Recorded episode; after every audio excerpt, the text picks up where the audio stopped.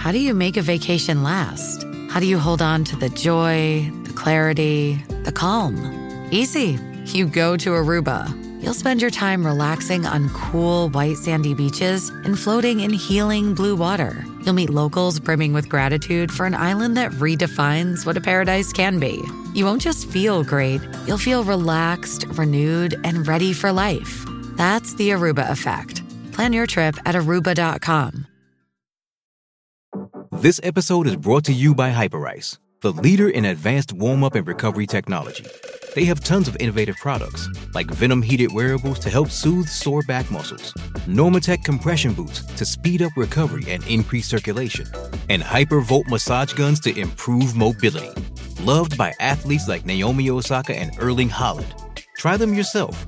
Get 10% off your order with the code MOVE at hyperice.com. Why take one vacation with the family when you could take all of them? With Royal Caribbean, you don't just go to the beach. You visit a private island and race down the tallest water slide in North America. You don't just go for a road trip. You ATV and zip line through the jungle. You don't just go somewhere new. You rappel down waterfalls and discover ancient temples. Because this isn't just any vacation. This is all the vacations. Come seek the Royal Caribbean. Ships Registry Bahamas. This episode is brought to you by Pepsi Wild Cherry. Pepsi Wild Cherry is bursting with delicious cherry flavor and a sweet, crisp taste that gives you more to go wild for. Getting wild may look different these days, but whether it's opting for a solo Friday binge watch or a big night out, everyone can indulge in their wild side with Pepsi Wild Cherry. Also available in Zero Sugar. So grab a Pepsi Wild Cherry and get wild.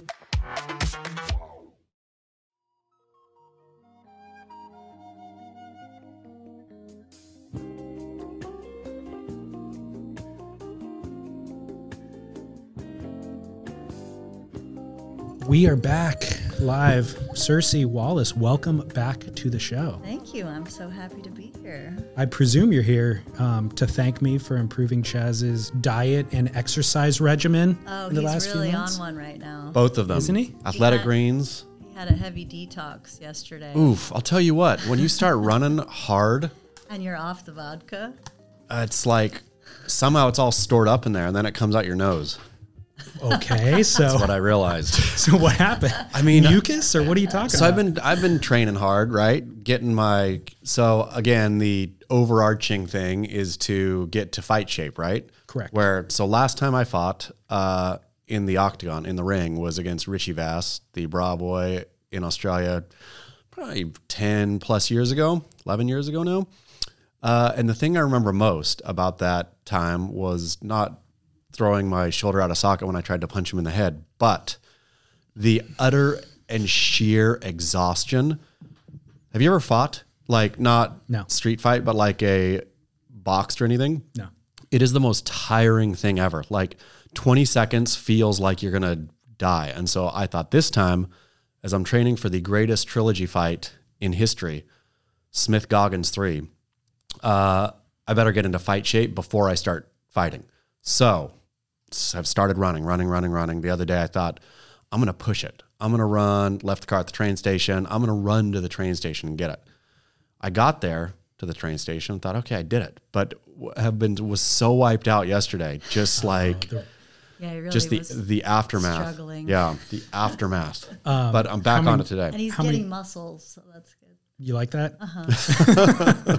You're welcome, by the way. Thanks. Yeah. yeah. Um, how far is the train station? It was like three miles away. So a and three did mile. you sprint it? Like no. Have you? ever- When was the last time you ran three miles though?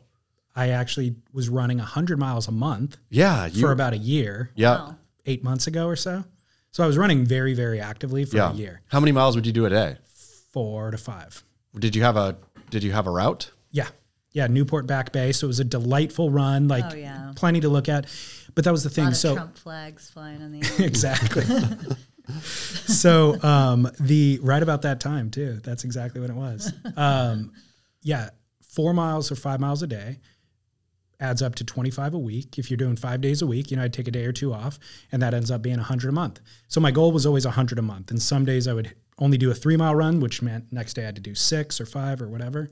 But yeah, 100 a month. So so you what I hear you saying is how weak I have become, Yes. how Yes, sedentary exactly. that three miles just took me out, took me offline. You, well, it you might have start had something somewhere. to do with the daily Greens, daily green first. Alcohol consumption. Yeah. Um, so are you off the booze too? I mean, like, that's Kind the thing. of. Him off the booze is like uh, the PG thirteen version. Just one a day, down to one a day or so. Uh, it uh, IPAs.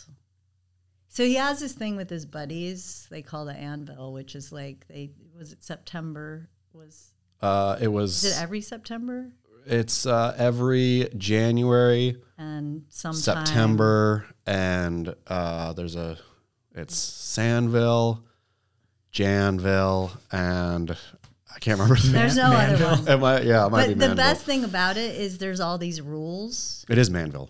So yeah, Manville. when they're all together, they can drink as much as they want. And then they get what they call burns, which are they can they get 24 hours. How many burns do you get in the Three, month? three a month. You get 3 a month. So 3 24 hour periods in the month. And then like if you're on vacation or something, you can actually drink and then you have to what do you, what do you It's have- two miles per drink Oh, that you have to run. You can swim you- them too. You can though, swim two miles or run two miles. Wow. Yeah. Well, swimming two miles is And- impossible. Yeah, It's it's a pretty- super long swim. I used And- to swim.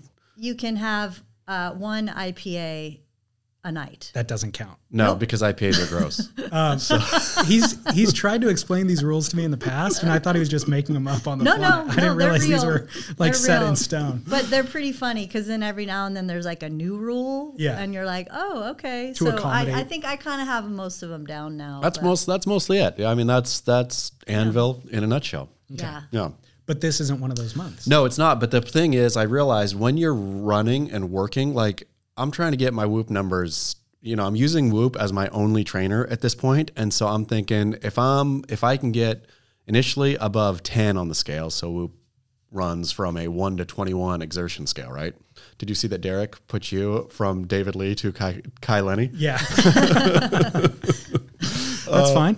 I wasn't I wasn't wearing it for a bit. Charlie asked last night if, if the sauna would uh, get his whoop rate up. But Yeah. I don't. I told him I don't think so. But no, but so I'm using it as my Not a only correlation of sweat and Well, it is No. tracking Heart uh, rate, heart rate, body temperature. Your what else? There is something on the skin, like a perspiration related Yeah. function. But But anyway, so that's my only personal trainer right now, right? I don't have somebody. So um, having Whoop tell me more, more, more, more.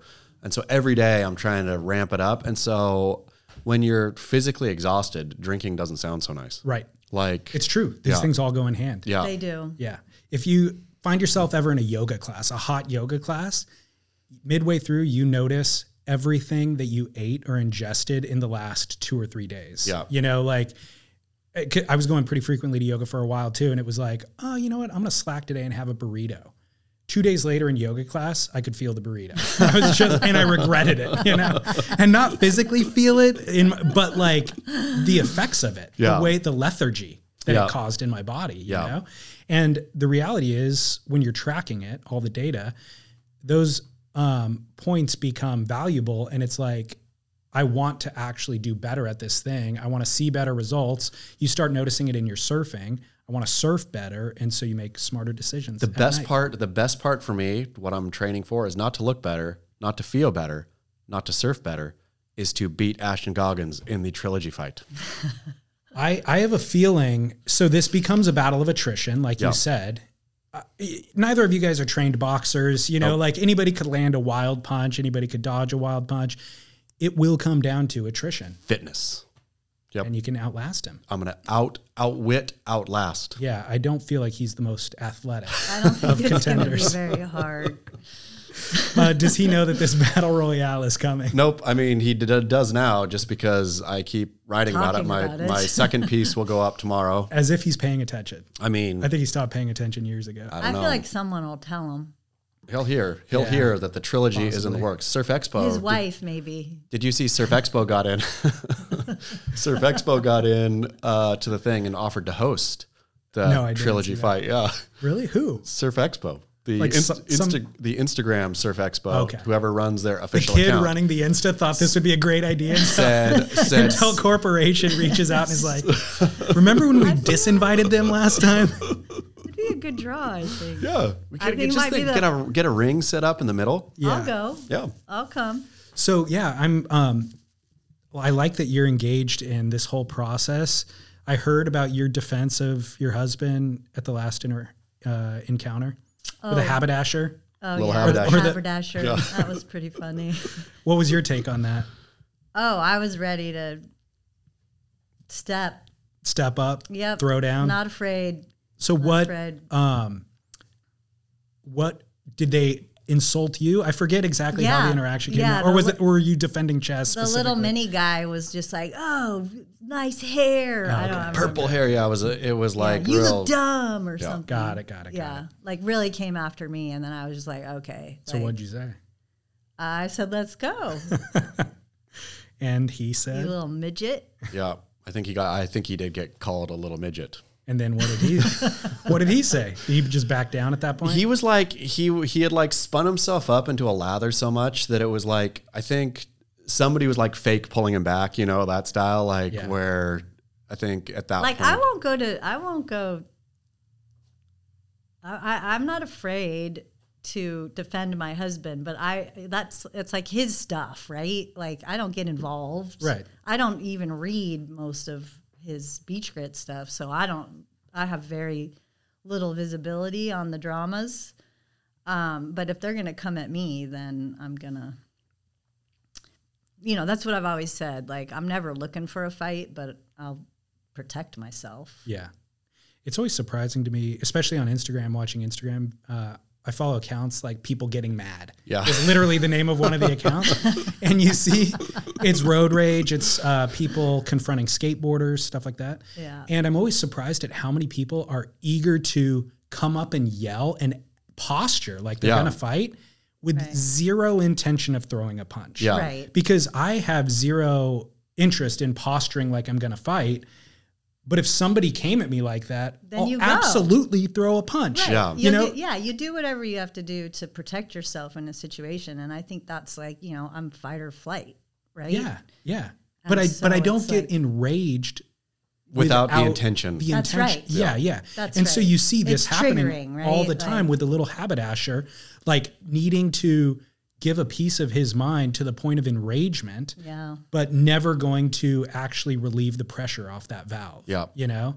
And so what ends up happening on the Instagram videos is the person who's so, so heated and ultimately just like never gonna punch gets KO'd. yeah. Yeah. They just walk up and they're, "Ah, ah, ah," Yeah, and then they some kid really, comes yeah. out of the left corner just like, hey, shut up. Boom. Yeah. Yeah. You know? Yeah. So- Well, I, I don't really have a penchant for violence, so I'm not, certainly not looking for it. But And if rage it is finds Everyone's you, so mad. Well, yeah. I mean, I learned that early on, right? Like, Enragement is engagement. Um, well, I have an, a listener line call that actually came in probably a month ago, but it's perfect for you, Circe. okay. And uh, then we can explain after this call. Actually, let's explain first why you're here and who you are and what your backstory is, because it'll tee up the call better. Okay. Uh, well, I mean, I think you guys know who I am. I'm Chas Smith's Smith's Smith's. wife. Smith's Yeah. wife. Uh, and I am uh, an agent, and I am here because I'm promoting a sports management mastermind that we're doing for our second time um, with my collaborator Sue Izzo uh, also a former sports agent for Parents and Kids on October 26th. And in classic self promotion form, um, asked if I could come on today to promote the work that we're doing, which I think is really important um, in helping raise healthy and emotionally intelligent athletes. So, um, is this an agency? Is it just a one day class? What No, we're is it? actually it's sportsmanagementmastermind.com. Um, and it's a four week class uh, every Tuesday evening starting October 26th. got it. How to, but how also to, if you have what you think is a talented child, how to take your child to the next level, right? Like That's if you right. think And- your kid has got the potential to be a sponsored athlete or go to college, on scholarship or whatever. That's right. they give It's it's a bit of a process and kind of essentially unpacking like what it takes, and also um, helping kind of establish with the kids like is this something that you really want to do, and if you do, here's how you do it, and um, in addition to what some other things are that you can do in the space or the industry if you're passionate about sports and specifically really action sports. Are there any parents, like you just said, if you think your kids are special and talented, are there any parents who don't think their kids are special and talented? I mean, Are there any Yes. prac- practical parents out there? I mean, practical to the point of like not supporting their children's hopes and dreams. Okay. I mean, I guess my approach to parenting is really like, let's lean into what gives you joy, right? Right. And that doesn't always have to be your parents' dream. It's got to be what comes from within. I mean, I've seen so many athletes fail at their potential because they lose heart and they don't find joy in it anymore. Right. And I think that that is just a fundamental uh, parenting. Uh, like we have a duty to our children to make sure that um, we help them set them on the path of being fully realized or self-realized in what they find joy in. And I think you see so many kids you know, come out of college like not really knowing what they want to do with their life or asking all these questions that really should be asked, you know, at, at high school age and ultimately helping determine, you know, how to provide them with resources and information um, to set them on a path to success. I'm glad to hear the agent saying these things about happiness. I know you're saying it from the perspective of a parent, but I feel like from viewing the surf world that a lot of the joy is actually stripped away from the business side of it. You know, um, I don't know, Kalohe Andino whoever the kid was who I don't know how much they even love surfing anymore because it was just always a business endeavor for them. Yeah. know? Well, Kalohe brother, who's going to be a father, I was just at the Wave Ranch with him the other day, which was super fun. Um, he seems like he's doing pretty good. Yeah, he's a bad example for me to pick because I think he does actually enjoy surfing. I think he does too. Yeah. And I mean, based on the waves I saw him catch at Surf Ranch, he looks like he's having a pretty good time. Stinking John John Florence loves some surfing too. Did you see it in Derek's Whoop story? How uh, much John John surfs a day?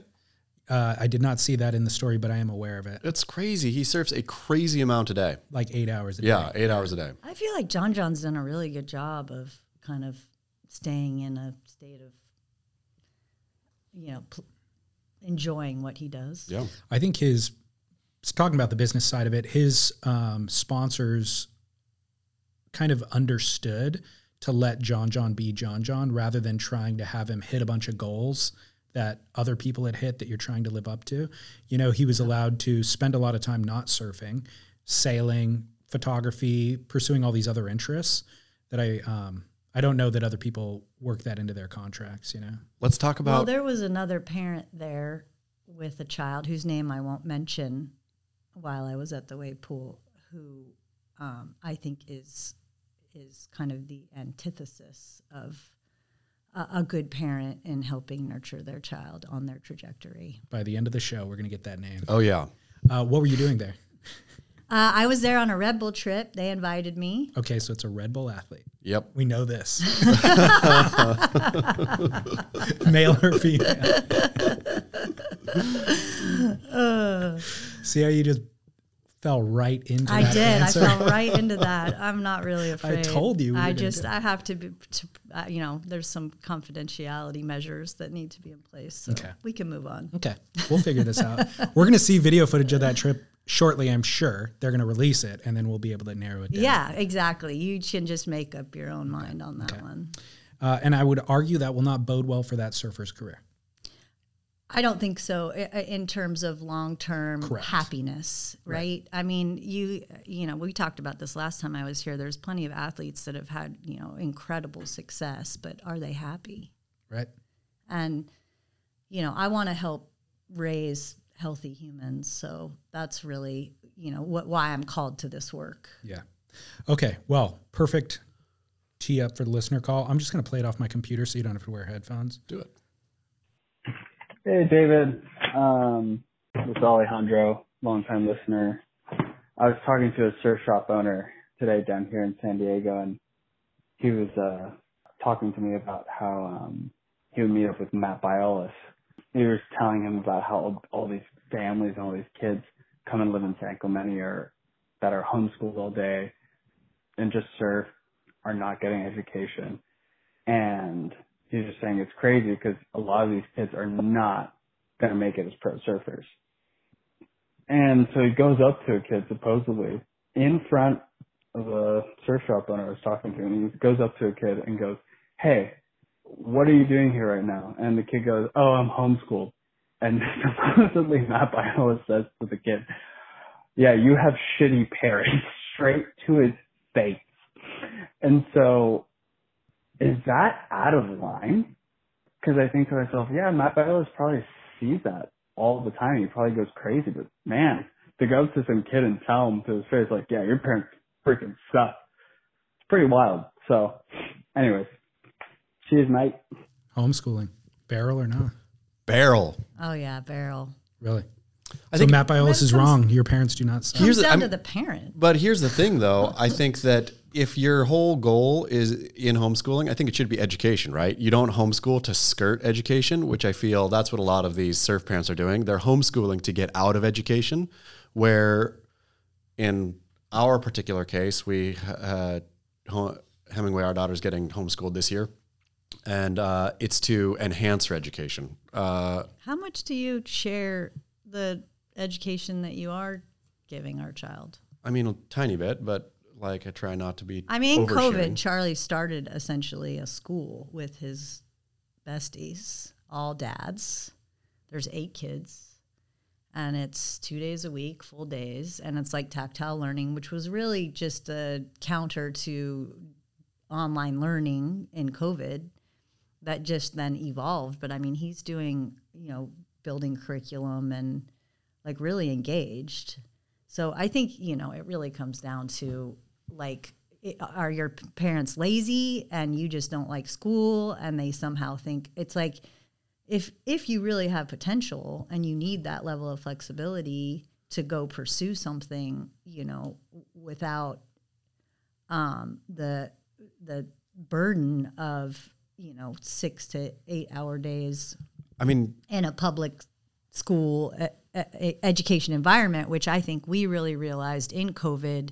Like Hemi never liked school, so when you're actually really doing the work and uh, allows for that level of flexibility, I think it's great.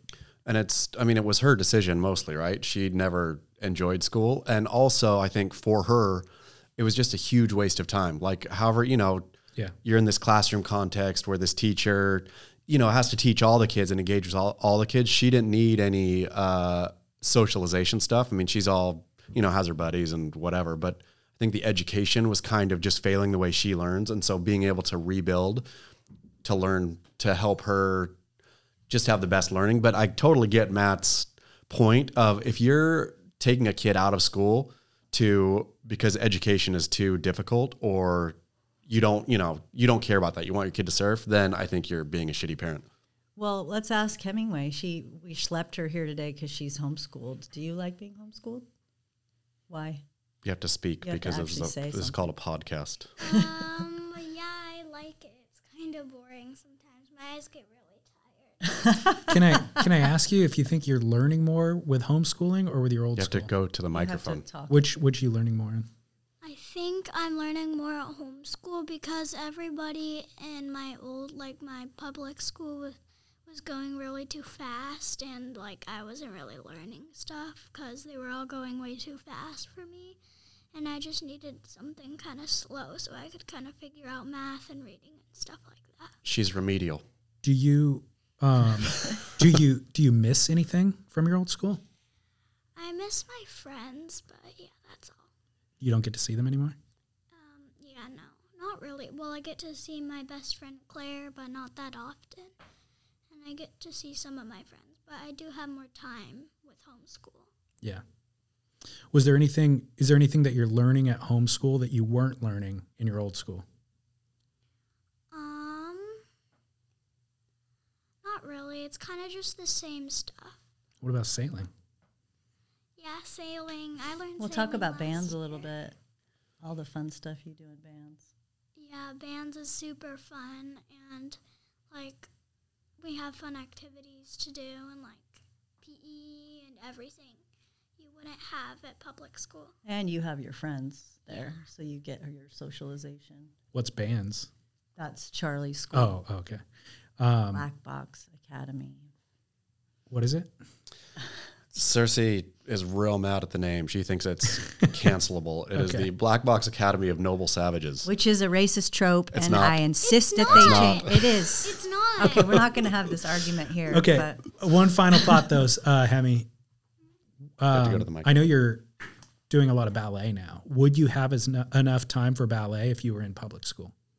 No, because it's I mostly have it in the day and it goes all the way to like eight sometimes. So I don't really, I wouldn't have enough time and I wouldn't be able to do ballet because I would stay at my old school if I was in public school, which is super bad. But yeah, Well, you were missing out on seeing your old friends, but are you making new friends at ballet? um, I don't really have time to because I'm really not supposed to talk because last time I did, my teacher threatened to kick me out. I used no to get friends that. in ballet. I used to get that threat at school all the time. she has a phenomenal teacher Cool. Sweet. at San Diego Ballet Academy, which we highly recommend. Good to know. Um, so, is two days a week enough? Two days a week enough for school, or Yeah. of, well, uh, then I homeschool the rest of the time. So, uh, like, Oh, okay. we do every the day. group, the group with the other dads and kids. The group it meets two days a week, Got it. Uh, and that's like from eight thirty till three. And then the other days we all have our own on our own programs with our own our own kids. So every day is education. And it's worthy of note that I have nothing to do with any of it. Really? Yeah. And I told that to Charlie early on that I just didn't have bandwidth to take that on. And, you know, public school is like really good baseline learning and daycare. And so Charlie's really stepped up. I married well. I think um, daycare is the key there because a lot of parents, like you were saying, Chas, they're taking their if they think their kid's going to be a pro surfer, they're taking their kid out of school mainly so they can go surfing. Yep. And the homeschooling is just like an afterthought. It's a tick. It's a tick of the box. That's right. Yeah, like we'll do what the state requires of us, but that's it. We really want the kid to be on every good wave that comes through.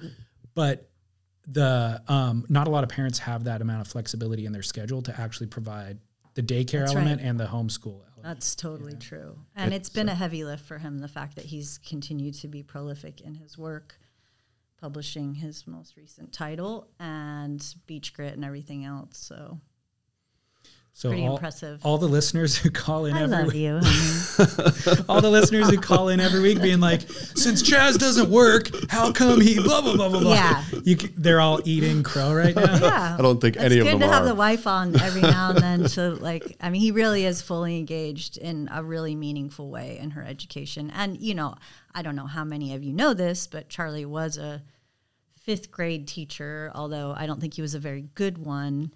Um, Awful teacher. But and then he Shackled also by the system there though. Yeah, I was. yeah, you know. he's a real anti-authoritarian.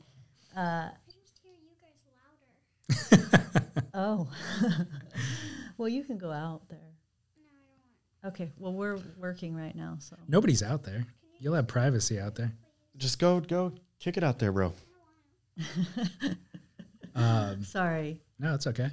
Um, But What- the like the just the idea of education as getting in the way of surfing to me is absolutely silly. Like you can have both, right? Your kid can surf all day and you know go on a great list, you know, great reading list program or have them like engage their minds to I think it's just such a even if they don't want to, it's your it's a massive disservice. And uh, again, Matt Biolos is right. It is, you are a shitty parent if you are not engaging your child's mind, even if they don't want their mind engaged. And it's your job to pull He it is out. right about that. and to his credit, that's more of what he sees than what you guys are doing. Yeah, Nine precisely. Out, nine out of 10 kids who are coming in there to get free surfboards because they're sponsored are not getting the education that Yeah. you guys are. And Matt, That's right. And Matt actually cares, right? Matt is uh, for as many fe- feathers as he ruffles. He's well read. He's like you know obviously opinionated and everything, but he's he you know loves his history. I mean, Matt is a Matt is a intelligence means something to Matt and something that he pursues. Okay, then. Yeah. Second question about that call. Uh, telling a kid that their parents suck. Barrel or not? Oh man, I was so barrel. Is it? I I don't know how I feel about that. You know, I want to yell at every fat kid I see on an e-bike mowing through everybody. No Like, fat shaming, but we are looking at a lot of privileged kids, especially in the privileged area that we live in. just motoring through people on their e-bikes, right? Right. Like, Yeah, it's pedal like the, your damn the- bike, the, kid. age of individualism is really a problem. Totally, I agree. It's my And they're not getting any Exercise. And so I will tell. I will tell those kids if your kid is chunky and he- he or she is on an e-bike, you suck as a parent. Holding a Jack in the Box bag. We were on a trail walk the other day, and I literally just pulled a kind of a Karen move and told the kids on the e-bikes with their Jack in the Box bags that they couldn't pass. It was Just like nope, Really? nope. it was a Karen move, but they were all little chunkers on e-bikes with Jack in the box box bags. Like pedal your dang bike. Yeah. Yeah, and Use your on like a walking trail too. Yeah, yeah, yeah. right? Well, Like, Well, that- a whoop band on. That's the other problem is because I have a bunch of friends who do cycle like very seriously, Yeah. and they complain about there's a lack of etiquette with the e-bikes.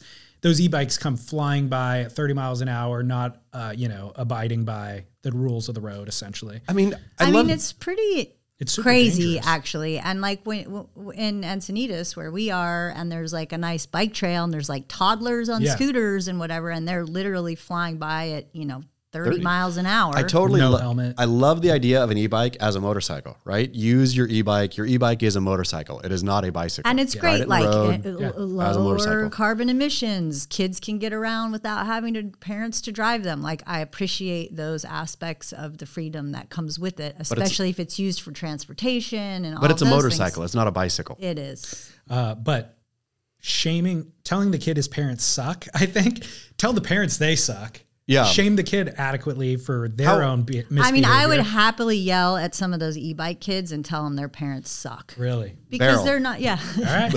All right. I'm with Matt. All right. I love that this. So that this person witnessed. This was not a hearsay story, or Yeah, was he this was in a hearsay? surf shop he was in in a surf San shop, and Matt Diego. Biolos was there.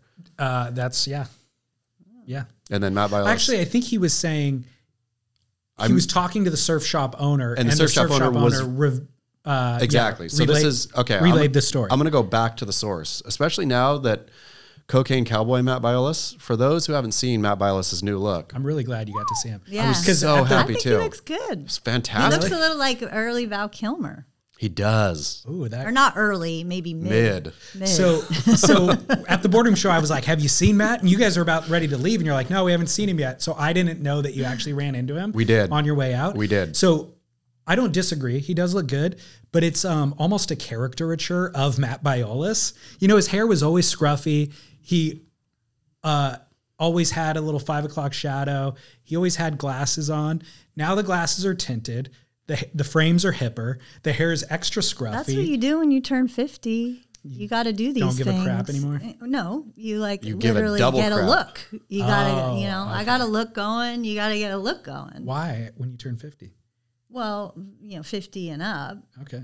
I, I mean, because it's that or what? Like, go get Botox? Like, Matt you have to do other things, right? To like express yourself and feel He's full vibrant. he's full Biolos at this point. He's Yeah. leaned into Biolos. He is peak Biolos. yeah, Yeah. totally. Yeah. I like it. What happens at 60? I don't know. You know, 60s is the new 50. Okay. So, well, ask me then. Corvette. Ooh. Definitely. Biolos, Biolos had a look that he would be in a 1970s Corvette Stingray, white. I mean, that Yeah. would be pretty Agreed. sexy. yeah. Agreed. Um, all right. Well, moving on. Uh, the longboard tour secretly the jewel of the World Surf League's crown. So I wrote this sort of somewhat facetiously, but the, as I was writing it, I was thinking, wait a second. W- Like it literally could be.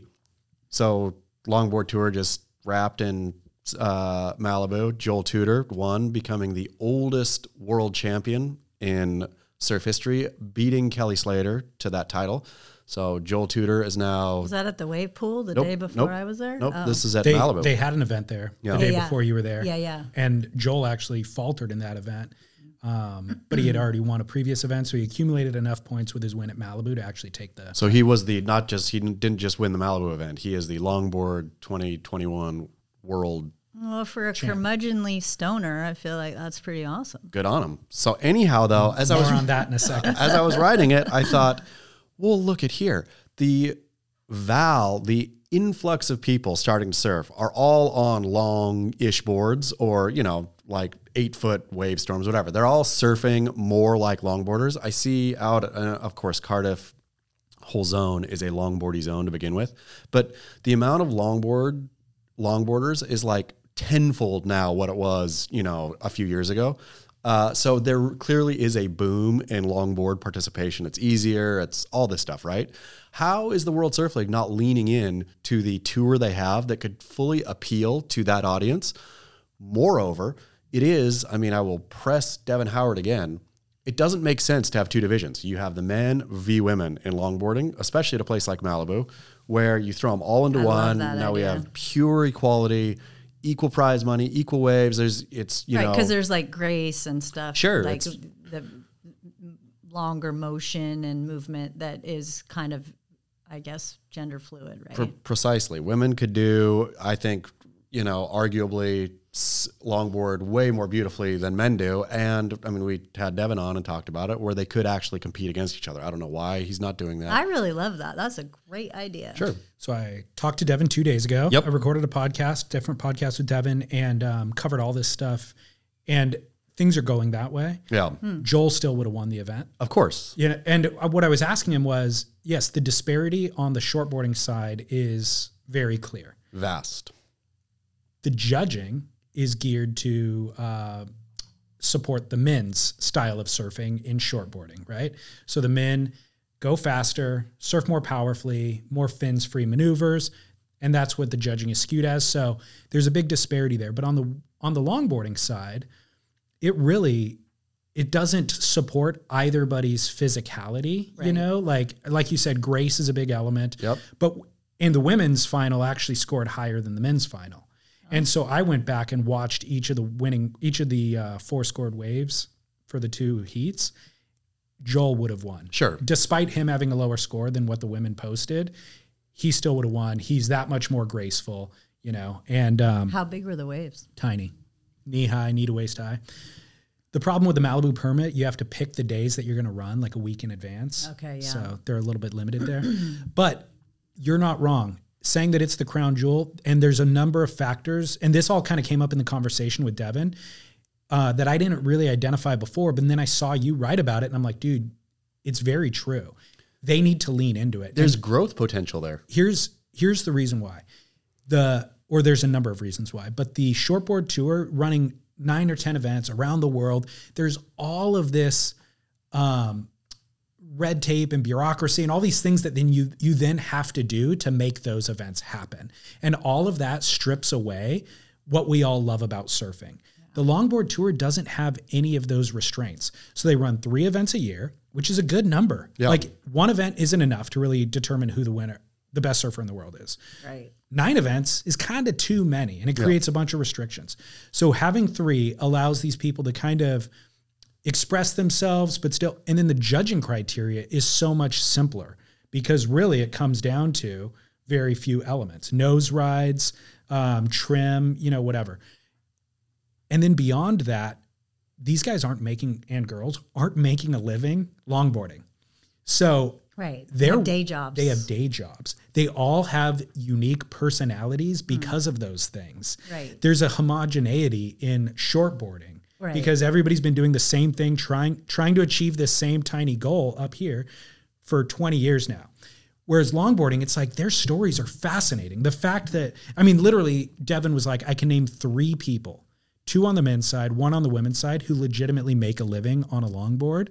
Everybody else, there's a plumber, there's a house painter, there's whatever. Um, and so Joel, as an example, the fact that you know that he's a curmudgeon, the fact that you know of his, you know, number of bong rips he takes a day, the fact that he has a gold medal from the Pan Am Games in jujitsu, the fact that he's done all these other things Make him interesting. make him so much He more is- interesting. He is interesting, and I think there really is something to that about like working class. I mean, you even look at like the Olympics, and a lot of the athletes there are working class, and you know, Home Depot has done their big campaign around that. That's but so the fun- human interests are those are the best stories. I used to watch those Home Depot commercials and think, "There's no way these guys work here. Like they're Olympians. They're Yeah. you know, et cetera." Then realizing, no, that Home Depot actually gives them jobs, and with big old windows, Home Depot is the home school for Olympic athletes. there you go.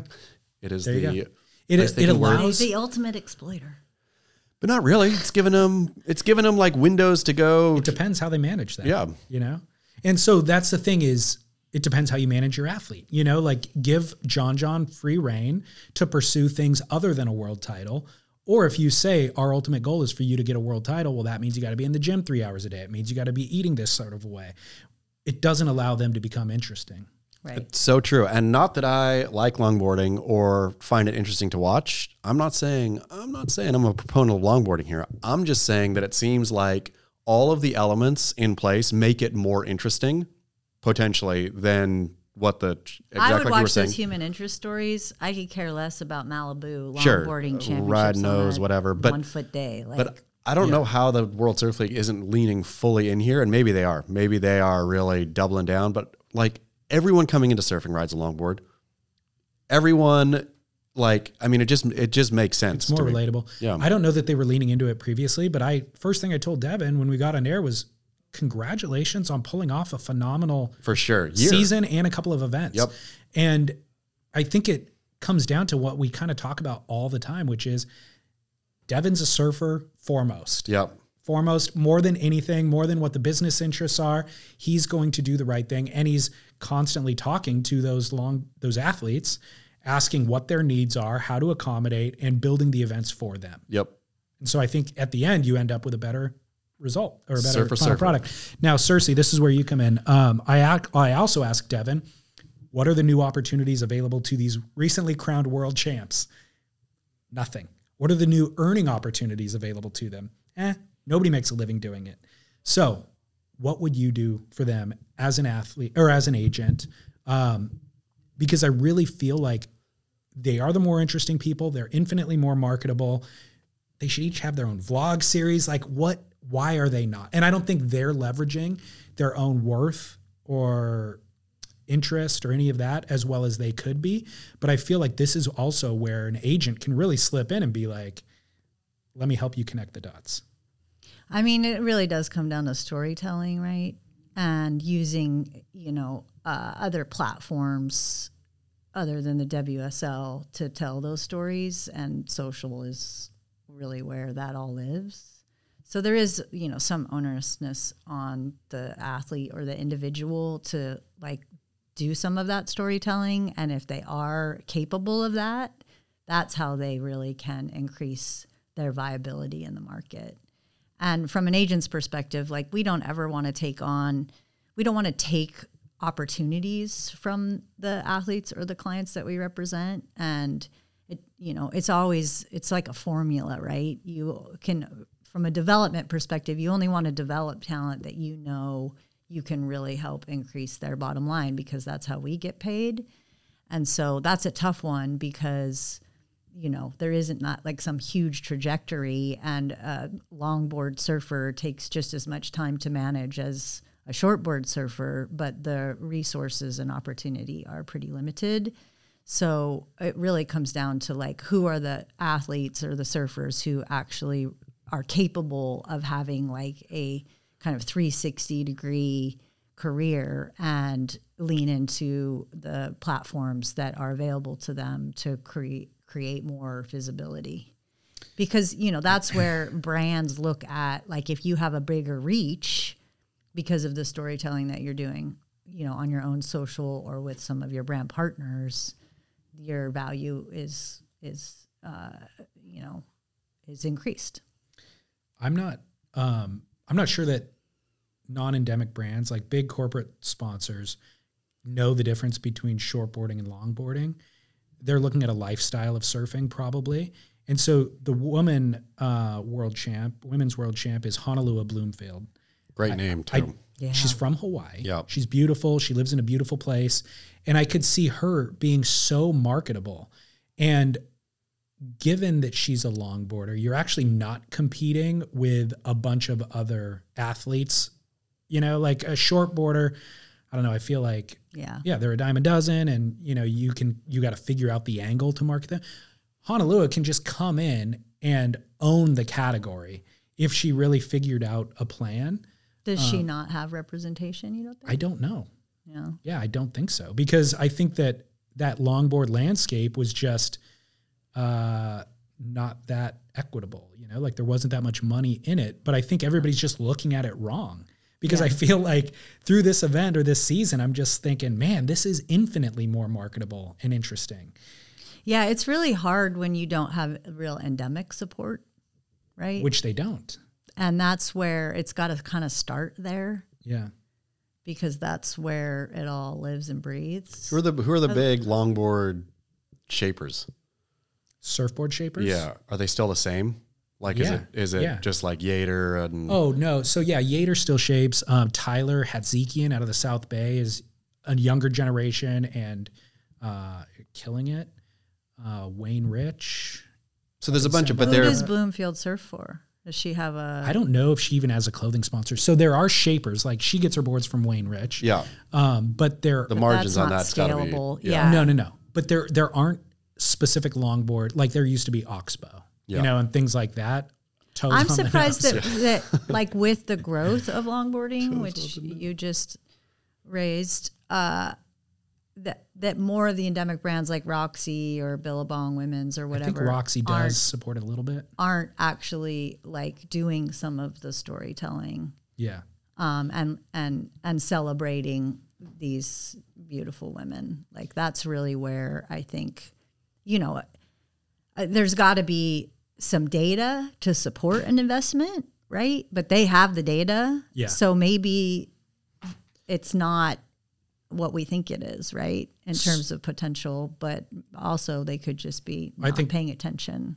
I think the potential's fully underdeveloped is what I'm kind of identifying. And it was because the tour um, was like a one event tour for a number of years. So there was nothing to really coalesce around. Right. And so the brands did have a couple of athletes, like Roxy does have a couple of athletes, but I think they were giving them very minimal support. And so it was kind of up to the athlete to really take that and run with it. And I haven't seen a longboard athlete really do that yet. But I think like the timing yeah is so right, you know? Yeah, and I think too, like Valpocalypse. uh, and when we come out of COVID, like experiential, like Malibu Longboard Championship sh- should have been like a two day festival Right. with music artists and uh, you know experiences and all those. I mean, it's things. basically like the duct tape, though. That's what Joel Tudor, right, made his own tour ish Yeah. that was festival like around longboarding, which the WSL could do too. It's not like that's proprietary. I mean, good on Joel for making the duct tape, but no, I mean you can sell it. It could be a ticketed event. sure. And Yeah. then you provide uh, additional value to your partners, and you make it an experience, not just a contest. Yeah. Um, this relates to any of any and all of your athletes, but if you were to get Honolua some giant contract, money starts rolling in. Do you advise on what to do with that money?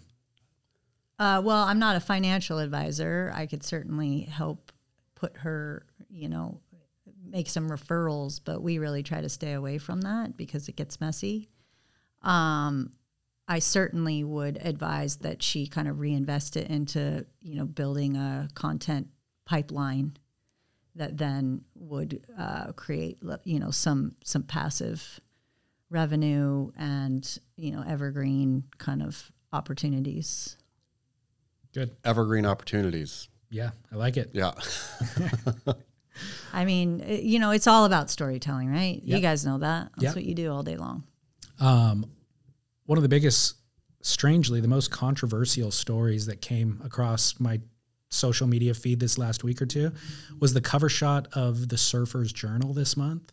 Have you Oh. guys seen it? No, No. I didn't even hear. I wasn't even abreast of this controversy. I should have brought it. It's Nathan Fletcher's insanely high straight air at Pipe. Mm-hmm. Did you see this? I've saw, I've seen a You've photo seen of the- that air. Okay. Yeah. So it's an insane image. It's an insane air. Nathan Fletcher is like breaking new boundaries in his mid 40s. That's pretty incredible.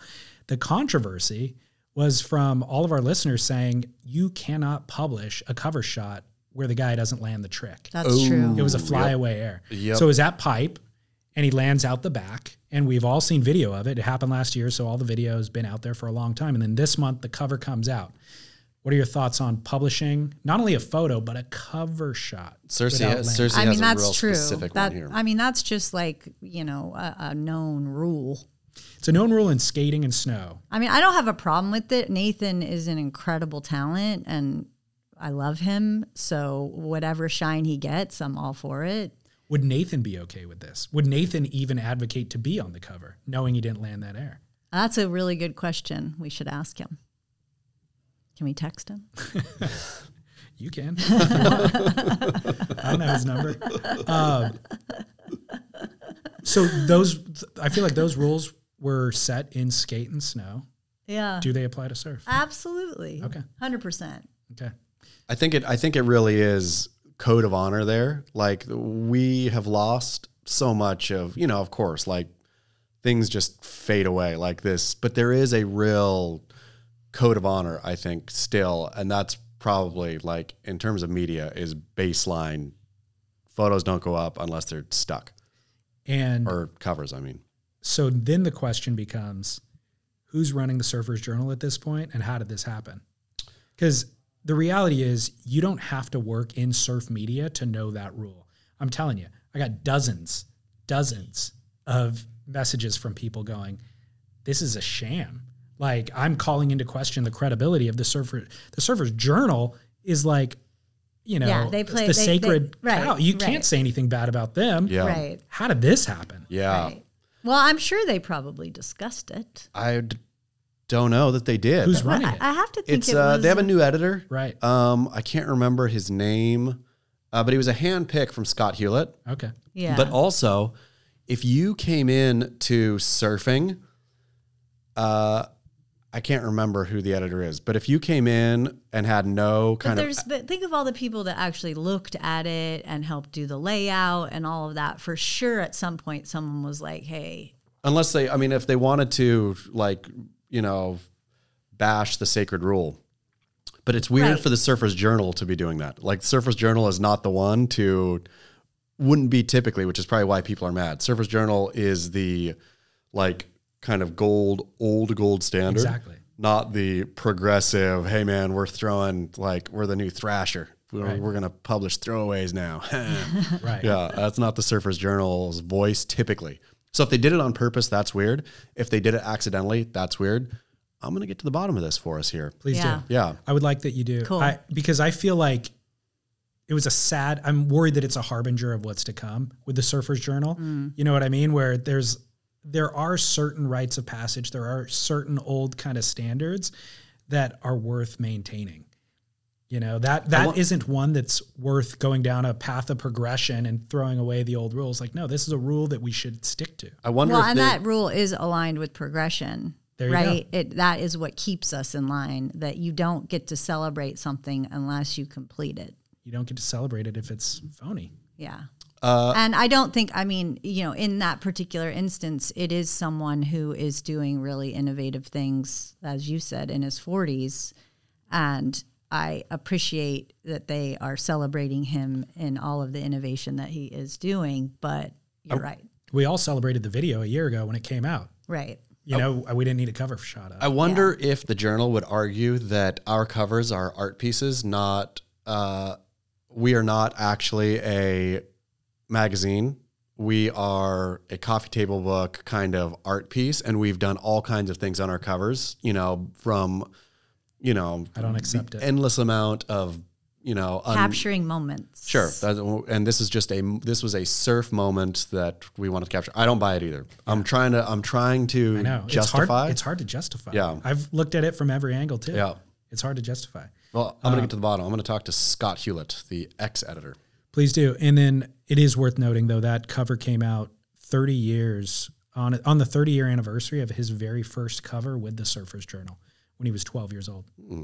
Yeah, well, so there's a little backstory there. Sure, but It's you got you get note. another you get You another got to picture. stomp it. You, gotta- you would have earned it if you would have Sorry, stomped Nathan. it. But I, I, like I'm saying, I don't think Nathan would argue that that should have made the cover. You know No, what I I mean? think and you I think should he, ask him. I he's think probably happy that it did, and like it, there is an element of validation that it did. But I don't think that he would have advocated for it if he was For in that sure not. He knows the rules. Exactly, exactly. Um, But he's also 40s. So, hey, we all just want to be seen, right? I I don't know. Can't be Do mad we? at it. I don't know. I don't know his philosophy. Um, Chas, should we go to commercial and Let's do give it. some love to our sponsors? Let's do it. Today's episode is brought to you by Whoop Chas. Whoop 4.0 has changed my life, David Lee. If listeners use the word, the promo code SURF, not only do they get the free Whoop 4.0 strap, they get 15% off their membership. It's a great deal. First of all, John John Florence and Nathan Florence are using it. That's good enough for me. If it's good enough for John John, it's good enough for me. I feel like it is. Yeah. My um, sleep efficiency last night, 90%. Good job. I feel like I'm storing it up before the baby comes. Good Great idea. job. It's like my body just knows. Great Yep. idea. Yep, yep, yep. What was your what's your recovery looking like? Um, today is a active day. I'm Nice. supposed to be active today. I just closed my phone, so I can't access it now. Great. But I'm I'm going to surf after this. It looks partially out there. because of that. Yeah, the waves are pretty good. Um, so here's the deal: it's a fitness. It is the most advanced fitness wearable on the market. It goes on your wrist. Cool thing about it is there's no annoying notifications. There's no screen. There's no buttons. It's super sleek. So sleek, in fact, that it fits under your wetsuit sleeve. It's tracking data 24 7 while you sleep, while you exert yourself, all of that. And it's sending it to the app on your phone. So when you actually want to get that information, it's right there on your phone. And it's so detailed that you could share it with your physician, your trainer, your PT, a coach, and it's important vitals about your overall health. The strap, easy. Put it on, don't think about it. The app is very, very easy to easy to navigate for someone who doesn't enjoy new technologies. Yeah. It's no problem. So that's the key is that like you said it's not annoying on your wrist, it's just collecting constantly and then when you want the info, it's right there. Easy. So whoop.com, that's W H O O P.com. The promo code is the word surf. You get the O. 4.0 strap for free and 15% off your membership. Merry Christmas, everyone. Hiring for a small business is critical. It's imperative that you find a highly qualified professional to treat and grow your business with the same care and detail that you do. LinkedIn Jobs will be your next big unlock. LinkedIn Jobs has created the tools to find the right professionals for your team fast and for free. Everybody is already on LinkedIn with their resume and their references. So the fact that LinkedIn built a hiring platform to connect the dots between everything is simple genius. It's way more sophisticated than a job board. It's a vast network of more than a billion professionals meticulously organized to connect people by skill set, desire, ambition, all in an effort to help us advance our position. And it's easy to use and intuitive. So effective that 86% of small businesses get a qualified candidate within 24 hours. Fast hiring solutions means achieving your goals in record time with rapid growth in 2024. LinkedIn Jobs will even help you write the job descriptions and give you tools and prompts to help you interview your candidate like a pro. LinkedIn.com slash surf is where you go to post your job for free. Yes, totally free. And you can let the world's largest social network of business professionals work to connect you with the ideal candidate to help you grow your business. That is linkedin.com slash surf to post your job for free. Terms and conditions apply. Why take one vacation with the family when you could take all of them? With Royal Caribbean, you don't just go to the beach. You visit a private island and race down the tallest water slide in North America. You don't just go for a road trip. You ATV and zip line through the jungle. You don't just go somewhere new. You rappel down waterfalls and discover ancient temples. Because this isn't just any vacation. This is all the vacations. Come seek the Royal Caribbean. Ships Registry Bahamas. Ah, mmm. The first taste of rare bourbon you finally got your hands on. That's nice. At caskers.com, we make this experience easy. Caskers is a one stop spirit curator with an impressive selection of exclusive, sought after, rare, and household names in the realm of premium spirits and champagne. Discover the top flavors of the year now by going to caskers.com and using code WELCOME10 for $10 off your first purchase. Get $10 off your first purchase with code WELCOME10 at caskers.com. All right, we are back. Um, I've got another listener line call if you're interested, real quick. Hi, Dave. This is Frank, longtime listener uh, to but several of your podcasts. I appreciate them. You've mentioned um, on both uh, Spit and uh, the Grit recently about your frustration with, and, and you find it comical that they're using these ordinary cleaning products. Um, and you find it kind of absurd to, that that's the technology that they're using to, to clean up these oil spills. And, and, um, you know, I, I believe Chas did kind of respond to you too, but I just wanted to say, uh, you know, a couple things. That just is how you do it. Uh, yeah, actually, as, as, as crazy as it sounds, you know, the, the technology, uh, to clean an oily bird is basically gloves and Dawn dish soap, and that's just how you do it. There just there isn't actually a better way to do it. Um, Chas uh, uh, mentioned the idea that oil companies should be spending money. They should be forced to, to spend money to develop better technology, and that that has been something that they have avoided for decades now. Um, Another another conclusion too is that's that's why oil spills are so harmful, and and that's why we should all be so concerned and um, really putting our our energies uh, towards getting ourselves off fossil fuels and getting these oil rigs away. You know, the the spill in uh, Santa Barbara there in the uh, late 1960s was devastating, and all the spills that we've had since then um, you're right. You know, there's just this kind of clumsy technology of people with with gloves and and some paper towels trying to clean it up. Um, it's not that they're that that it's that really silly. It's these these people really know what they're doing. Um, they're they're experts and uh, for the most part, and they're training volunteers to do it, and that that's just how you do it. That's how you clean these things up.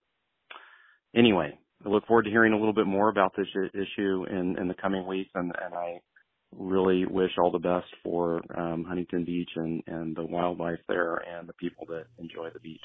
Have a good day. He's making my point for me. Like yep. it's fantastic that Dawn created a versatile enough product to clean my dishes and a duck, but there there's got to be a better me- yeah. like with the proper. Imagine if cleaning ducks was profitable. Yeah, they would have vacuums, lasers, everything. Like Johnson and Johnson makes thousands of products to clean your own hair. If you have curly hair, they have this product. If you have red hair, they have that product. And the ducks, the best way to clean a duck is Dawn dish soap is absurd. Yeah.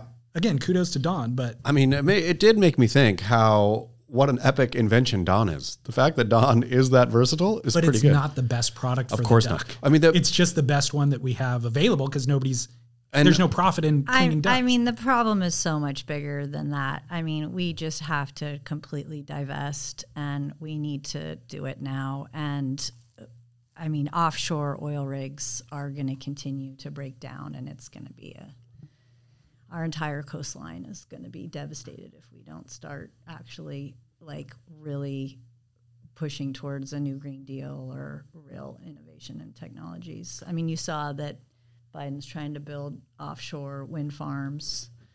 Um, but, but, those have a bunch of problems too, right? Don't those chop up migrating birds and uh, whatnot? No, the fishermen I think are are worried and and, and environmental impact for sure when you're drilling into seabed and all that. but I mean, it's a hell of a lot better than than pumping offshore oil. I mean, it's just a matter. It's not uh, you know, it's not a matter of yeah. I like clean coal. I'm a clean of coal if man. It's Are you? when. Clean Uh, coal is Is that such a thing? they call they call it clean coal now, but I don't I literally think it's coal and they just stuck the word clean on it and maybe they put like a new filter on the smokestack. I, yeah, Yeah, that's yeah. it. But they just you call it clean coal and it's all cool. I'm just going to start calling it clean oil. I love clean oil. Well, Well, we need to divest from you know AT and T and all of these companies that continue to fund yeah. Clean uh, oil. clean oil. yeah, yeah. There is no such thing. But I really appreciate his perspective, which is like you just do whatever works, right? And as long as we continue to have these problems, you do what works. It's just crazy that it's volunteers using Dawn and paper towels Yeah, to clean well, it up. I- you know? if uh, we continue to try to think that the that big oil uh, is going to have any level of accountability for anything ever, Yeah. then The- we're all out to lunch. Do you so- remember uh, what's? thank you for smoking. yeah. The Merchants of Death is they should all share who cleans up what. So big tobacco should clean up oil spills. Big oil can solve uh, lung cancer or sort out those things. And So I feel like if you just undid a cigarette and sprinkled the tobacco leaves on the oil, That it might would work. create Yeah. kind of like, and then you scoop off the tobacco Yep. leaves, right? And then you or could just raw tobacco leaves might there you work go. great. I mean, even though though better than a paper towel, like instead of lungs. But then you could resell it as a cigarette. Cigarettes already have tar in it. Who cares? There you right? go. Man. It's win-win. wow, Merchants of we're, Death. we've somehow But isn't the tar created from the combustion? Uh, we're gonna yes. Now you don't have to worry about that. Yeah. we've So already you- got. You got we we went over to the dark side real quick in this phone call. now we're the ones designing new harmful products. Uh, somebody else emailed and said, "I'm a hazmat specialist for our fire department, and I wanted to give you a little more info about the oil cleanups that you had questions about." The sad thing is that when we do cleanups on a smaller scale, for us, we use absorbent kitty litter and water and then send the absorbent to a professional cleanup warehouse. But Chas is right. The chemicals used to break down the oils can actually be worse for the waterways and the environment. So then you got to consider that too. I think that all a yeah, mess. the whole dispersant thing. I think everybody was spraying it everywhere for a while, right? I think they Yeah. thought, oh, we break up the oil and then we win, and then they realize, uh oh, Yeah. what we just sprayed on all the oil is worse than all the oil. Let's be honest, we're all just screwed. So It's true. Yep. Um, well, as it relates to that, there's a couple of news stories. Bonsai Surf School is suing the oil company because obviously they weren't allowed to I run surf that. classes in Yeah, Huntington good Beach. for them. Um, the silver lining to all of this No surf schools. No. Well, there's another. now there's another one. This is even better than that. It's an extension of that. The valves are gone. Yeah. The waves were pumping yesterday. Did you surf? I mean, how bad is it? It's not. No, so it's There's no open more now. oil. The oil Okay. is visibly gone, anyways. Right. But um, the waves yesterday, combo swell, g- head high, good surf up and down the beach. Nobody, Nobody around. out. Nobody Wow. around. All right, I let's mean, go epic get Huntington. some of that. Yeah. Yeah. So. How's Matt? Yep. Um, well, as usual, we close out the show with Barrel or Nah. But before we do, I have a weekly game where I ask Chas if he's watched the Val documentary yet. Val Val Kilmer came up in conversation earlier today, so it's relevant. Guess guess who got so enraged by HBO that I refuse to get it now? Well, it's on Amazon Prime. Oh, sweet. Okay, I'm watching. and, and apparently AT and T owns HBO, so watching. I just found that out. Oh, really? Yeah. I'm watching. Uh, so David Lee has been pressing me, not pressing, just asking. No, you the one who brought it up originally. Yeah. Months ago, you're like, the new Val documentary is coming out. I'm like, sweet. Yeah. So now I just ask if you watched it, and he just won't watch it. For I still haven't reason. watched it. Have you? What do- is it? It's a documentary on Val Kilmer. It's supposed to be really good. Oh, I did see it. Yeah. Yeah. Did you watch it though? Nope. No. Okay, I'll watch it tonight. That's what he says every single time. So why aren't you watching HBO? I got so enraged that they kicked over to HBO Max. Uh, Yeah, it's where like now a it's like a new subscription It's like whatever. so somehow the old HBO subscription expired, which was you know uh, the there's a new one now that's a way upcharge, like way above what it used to be. I feel, and it's all I'm just like I've had enough. I've had enough with like cutting the cord was fun for a minute, and then experimenting with my different grab grab bag, and now it's ridiculous. I'm cutting them all. I'm over them all. Um, So I mine transitioned over to HBO Max without any surcharge. Really? Yeah. You sure about it? Are you sure you're not getting like a six month? Because we had that too for a minute. We had Maybe. it. We had it transition into HBO Max, and I was like, oh, uh, the, we were having our cake and eating it too, and then Yeah, it yeah, all yeah. went dark. No Yeah, HBO, no HBO Max. Who knows? Yeah. Well, how are you going to watch Succession? So I'm not. That's why I'm standing on principle. can, I think we can probably just buy it after the fact, can't Probably. we? Probably. I'm standing Like on iTunes or principle something. until yeah, then. yeah. Yeah, yeah. Um, Hulu does like Huluween. Yeah. Where they put all their Halloween. Peacock literally, it's not a joke, is doing Peacocktober. Peacocktober is really oh, that's okay. Peacocktober. I kind of like better than Halloween, to be honest. I mean, it's funny. It is Yeah. funny. We're talking about it. yeah, I know, isn't that funny? good job, Peacock. Yeah. Um, uh, Circe, should men wear shorts in public? Oh, I'm okay with shorts in public, especially in Denmark where they have like really cool tattoos right at the short line. Okay. Yeah. All right then. This is this has been the most controversial stance It in really the grits five year Yeah. history. Is telling Yeah. men I love being with my husband and people coming up to us and being like, I wore pants today because I thought I might see you, Yeah. and I really didn't want to get caught wearing some shorts. Yep. As but they yeah, I think it's fine. I mean, It's not. It's depends weird. on I your haven't seen- legs. You're not wrong often. It's weird to see you be wrong right now. You know who you know who wears shorts in public? Which men? Men who like to molest children wear shorts in public. oh man, come on. You just stimulated Just a one whole bunch of new calls. A whole bunch of new too listener line calls. The, the fat shaming was one thing, but that's a, the short shaming is a whole nother thing. short shame. I'm a short shamer. Okay, what if it's a chubby behind it. kid on an e-bike wearing shorts, shorts? carrying Jack in the It's Box? okay Yeah, if it's a yeah, kid. That's canceled. No, but that's what I'm saying. Shorts are okay on kids. He's not canceled for that. He'd be get canceled for the e-bike And Jack the in the Jack Box. in the Box. But, Charlie likes Jack in the Box, so maybe just the e-bike yeah, that's the only and thing. being chunky. And being This is like this is like the anvil. There's all these rules that are. it's shorts tober. We're allowed to wear it when it's a warm day. but Um, okay, so our first barrel or nah, Dave Chappelle. I haven't watched it, so I'm gonna have to say I reserve until I actually. I'm Barrel. So barrel. I'm Big Barrel. Dave Chappelle. Dave Chappelle is not wrong. I heard it wasn't very funny. It was hilarious. Okay, hilarious. All I mean, right. do you like Dave Chappelle in general? I I have historically, but I do think he's kind of lost his mojo. And like I've- his like broing down with Joe Rogan is weird, and So I, I, haven't watched this one either. We he have like to watch. It. He lives in but Ohio and hangs out with like Elon Musk or something. He lives in like a super small town apparently. Yeah, it's all Um, white town in Ohio. so- Yeah, and that becomes part of the the routine as well. But I I see what you're saying. He lost his mojo. His jokes aren't as snappy and quick and all that sort of stuff. He's way deeper now. And it's like very philosophical and it's very but it's funnier because of that. Like he's in a he's in a place in comedy right now that very few comedians ever ever get to. Yeah. Or n- people don't even have the intelligence to get there. People don't have the clout to get there.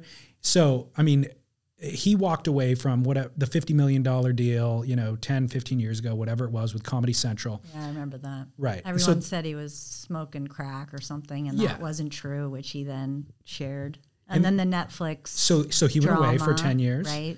Then Netflix brought him back three they were going to do three deals. They offered I'm sorry, three shows for 150 million bucks. So it's 50 million bucks per special, right? And this is the third. Mm-hmm. This is the third. And on the second special, he got in a bunch of hot water for saying controversial things about a number of people, but the trans community was what the hottest water was about. So in this third one, he comes back, and the reason why he's in the news now is he doubled down Yeah. on the trans conversation.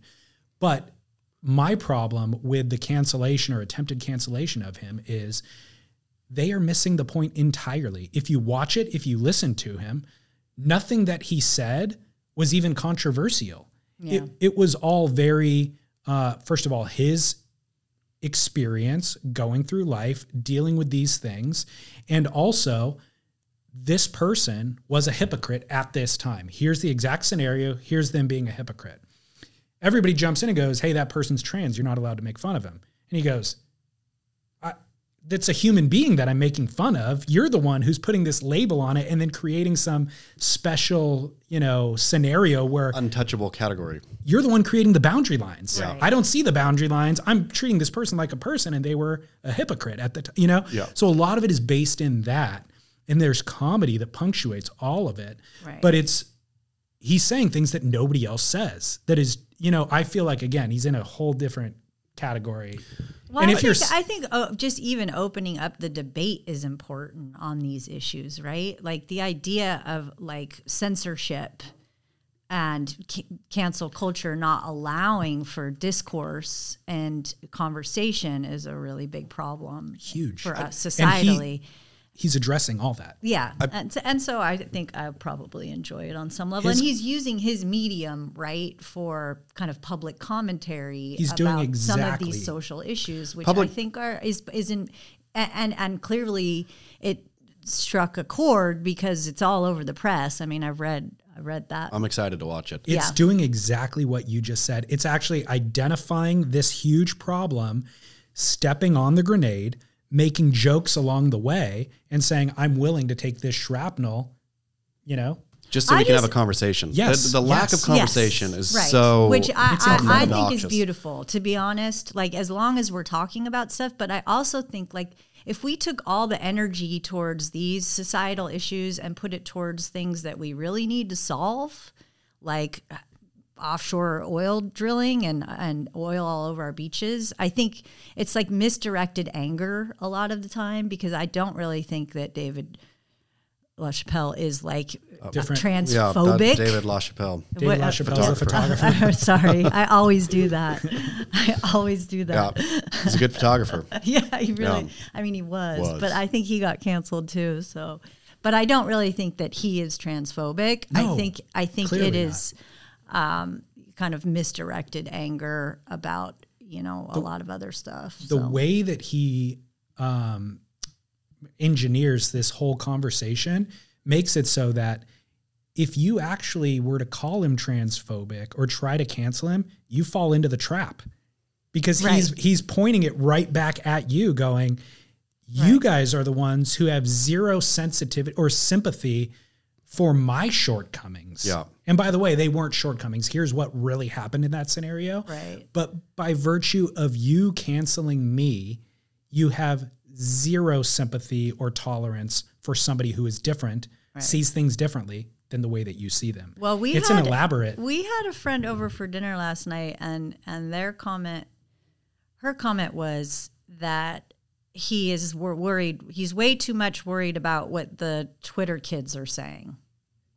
That Cha- Chappelle is too focused on what Twitter kids are saying, as opposed. Yeah, I mean, Yeah. I haven't seen it yet, so I gotta. I yeah, gotta he watch specifically it. says he doesn't care about Twitter, and Twitter isn't a real place, so he doesn't care about it. That's what he said. But I think he's actually reading whatever. Maybe. Like he's not actually tuning that out. So Yeah, it's pretty know. interesting. He does say at the very end of it, "I will never talk about any of this stuff again." Right. To your point about putting energy into it, Yeah. he was like, "I'm going to address this once for 50 million bucks, Yeah.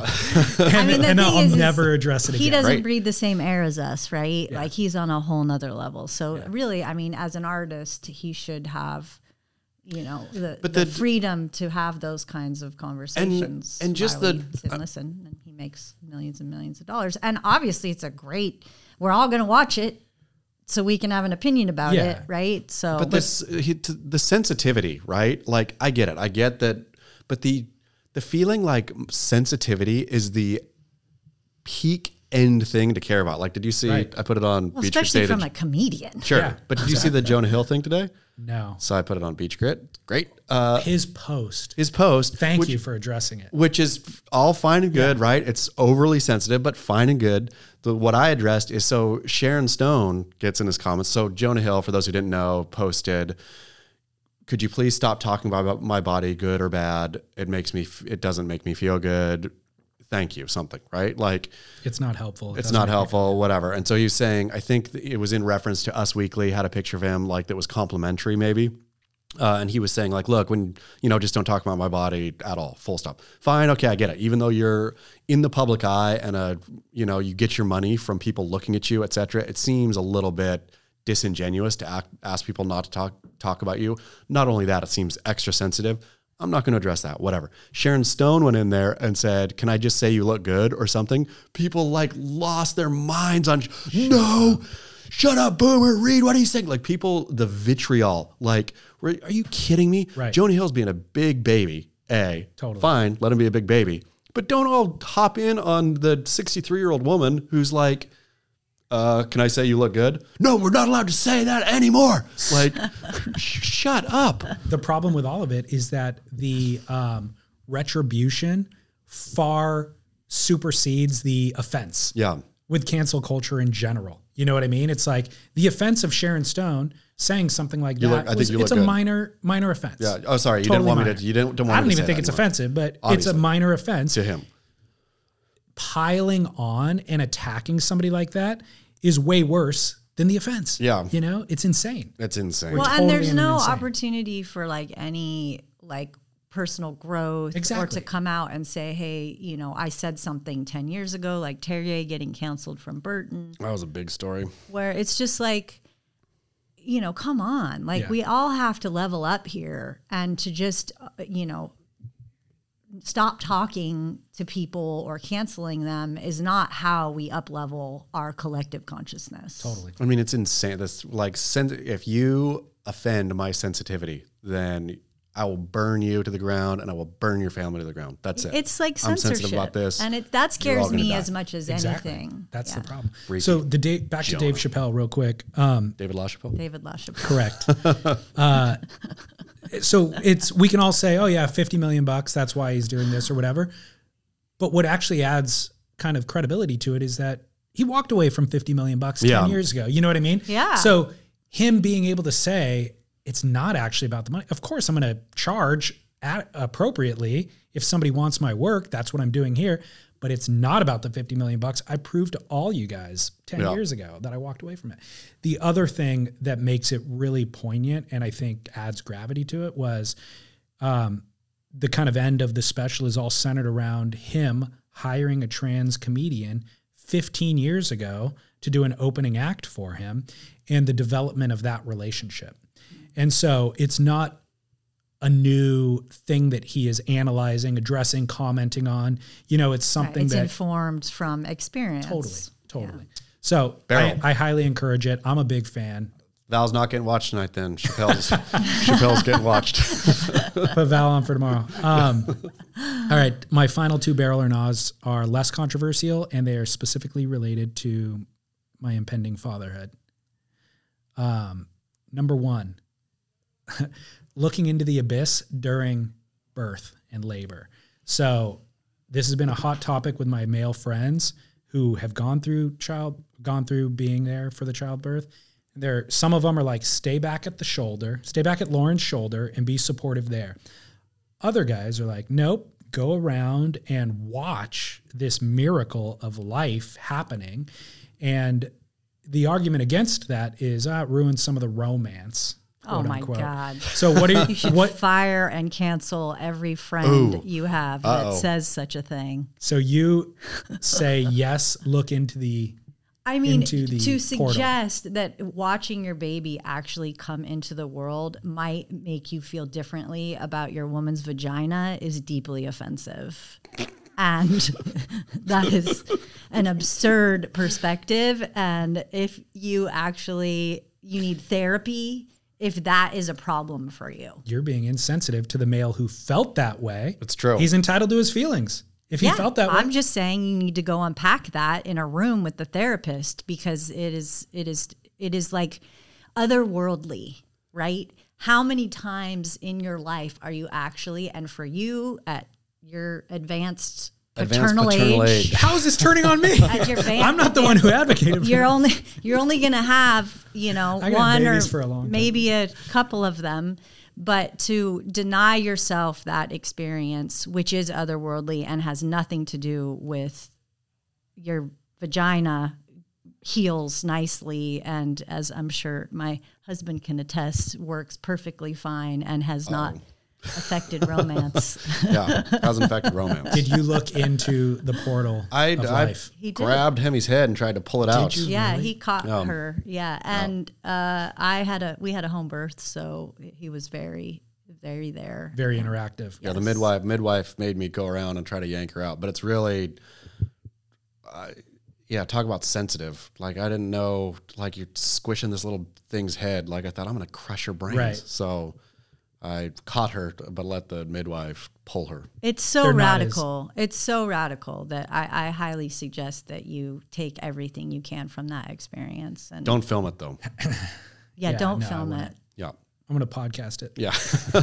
No one, Um, no one wants to watch that on replay, eh, but it. Well, you want to be in the moment anyway. You do. Yeah. Well, so um, full disclosure, I'm on your side, and I was fully committed to, yeah, being a part of that process and not shying away from it. Yeah. Um, yeah, strictly because it's a freaking miracle. It's but like you should it's also do whatever rarity. feels right in the moment. You know what I mean? Like no one's going to judge you for doing whatever you. If I you agree. feel like you should be there with her because that is what She she, needs, needs, yeah. then that's what you do, right? And I think it's totally okay whatever you choose, based on what feels right for you. Yeah, But but I do want to witness it. it's pretty cool. just because it's such an un a unique experience that is again something this life form coming from ultimately a different universe through this portal is insane to me There's Like- so few real surprises left in the world in our lifetimes, and this is just the great. You get to meet yeah in that moment i'm in Yeah. a, a human you created. It's totally radical. cool And the child will I'm so forever love excited you for you. more than Thank they you. child will forever love you more than they love their mother, just like my daughter loves me. Hemi, who do you love more? Yeah. oh, wrong again. Dang it. it's weird that they were both wrong so much um cool i'm all in for that um final barrel or not uh buddy dm'd me and he's like hey have you picked out the playlist for what you're going to listen to on the drive home from the hospital Mm. I was like, no. He's like, well, my daughter, when the drive home, she was listening to like Kiss FM, or like my wife had Kiss FM on for that drive. My son, I forget what he listened to. It might have been Neil Young. He gave me something very specific. He goes, and to this day, my son has way better taste in music than my daughter has, and he's convinced That that, it was not a playlist. coincidence. It was, and I'm like, well, an argument could be made that my baby is hearing music in utero, you know, and maybe it's muffled, whatever, but they're still hearing stuff. He goes, nope, it happens in the car ride home. So, barrel or nah, curating a playlist for my baby's drive home. I'm going to go barrel. I'm going to say that music does uh, frame so much of our lives. And to leave it to chance, to leave it to a disc jockey, unless you're going to be listening to KUSC.com. I mean, not, I guess it is .com. KUSC classical music. Like if you if you got classical radio, great. Otherwise, I would not trust a DJ with the precious ears of your newborn man. It's a lot of risk. Yeah. Well, there are all kinds of studies that music in utero, specifically classical, helps with brain development. So uh, why not? What are you gonna What are you thinking about for the playlist? Um, well, first of all, let's break this down real quick. You said leave it to, don't leave it to the DJ's chance unless it's classical. Yeah. There's DJs who are classical DJs right now who are yelling at you because their classical selections are better than another classical's DJ selection. So it's not enough to just say classical, it's too vague. Uh, I used to work in the wine business, and there's biodynamic farming, and there's all these rules that come with biodynamics. And part of it is that you play music to the vines, but it's not any music, and it's not. It is classical, but it's not just classical. It's specifically Baroque classical. Did you know this? That you had to play music to the biodynamic I didn't know vines? it was Baroque classical, Mm. but So- yes, I knew that that was a big part. That actually is in cannabis cultivation too. There's certain music. and I wonder what cannabis tones likes. And, yeah, I don't know. Cannabis like Probably Jimi Hendrix. depends on the genetics, but It I'm a big natural wines fan. So Oh, okay. I, I mean, I think they're really. I mean, you're right. It's all. It's all vibrational, right? And if you can get full expression from your child or a plant through uh, uh, a vibrational uh, transmission, then I say barrel. So, but what are you going to play? Great question. Now I have to really figure it out because I didn't consider the vibration aspect. I was just thinking parent, parenthood themed songs that Yeah. fit the genre that I approve of. No. You know, Paul Simon's father and daughter. You know, even though he's a boy, I hear you. whatever. But no. Okay. You'd be going wrong there. Vibrations. Yeah. Vibrations. Yeah. I would, if I was you, if I was having a son, I would put on DJ Paul Fisher Oh, on the God. ride Oh home my the God. whole time. Please don't. gonna raise, do a, raise a psychopath. um, speaking of vibrations, I did see a story at one point, a news story about Adele hitting those vibes that elicit emotion and even tears. So, you know, people listen to her music and they're moved by it, but this study was saying that no, it's actually the tonal, the tones that she's hitting with her voice are activating something Right. uh, physiologically. Right. And so you could sub out the words as long as it's hitting the same tones. And so whether Adele and her people knew that or they were actually, you know, you don't even have to speak English. You could listen to Adele's music and you start crying Right. and missing Well, your it's just like when you get the goosebumps, right? When you Yeah. hear music, that it, it allows you another layer of uh, an ability to emote, and it really does. We as humans and all of our complexity. I mean, that's why music is such a great sensory. Peter experience. King, Kelly Slater, Rob Machado, the Surfers. what was their hit? Can Uh, you think of one of their songs? I don't think so, but I think you could download. What about Chris Cote's band, Cut You Up? No on all of them. I so I did I did buy Kelly that uh the Surfers album. You're going to be back a in the great day. dad. Thank you. Thank you. The fact that we're even considering the music proves that we're going to be good parents. All right. Well, this has been an informative Can I educational can show. I promote sports management real Of quick? course. Uh, sportsmanagementmastermind.com. Uh, we have a 10% discount and the code is beach grit. nice. So Very please nice. sign up. I would love to see you and help uh, develop your child's phenomenal. What are the dates again?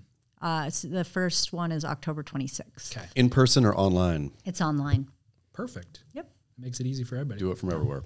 All right then, Chas. Uh, Awesome. well, by the way, we're at Album Surfboards, and I forgot at the beginning of the show to say Matt Parker from Album is hosting a surf trip in the Maldives. Right now? Uh, no, it's coming up soon. I don't have the dates on me. Can we go? Uh, no, you and I cannot, but there are spots available. Actually, you can go if you want to pay for it. Yeah. How much? I don't know. I didn't look at the price. He said it's uh, there's one or two spots available, but Josh Kerr is going, so you get surf coaching from Josh Kerr in the Maldives. That sounds fun. So um, pretty is amazing. Sierra going too?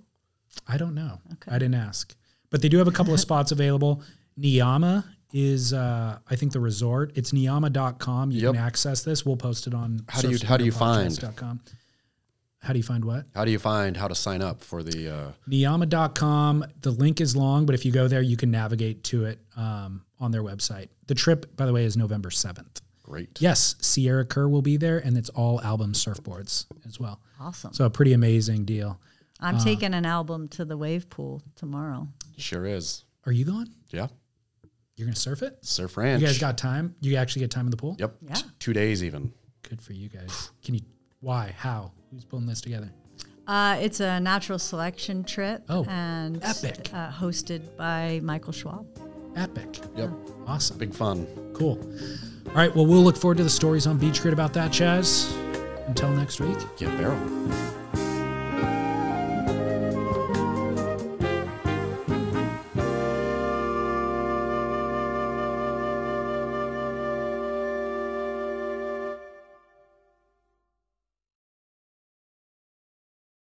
And don't forget to post your job for free at linkedin.com slash surf.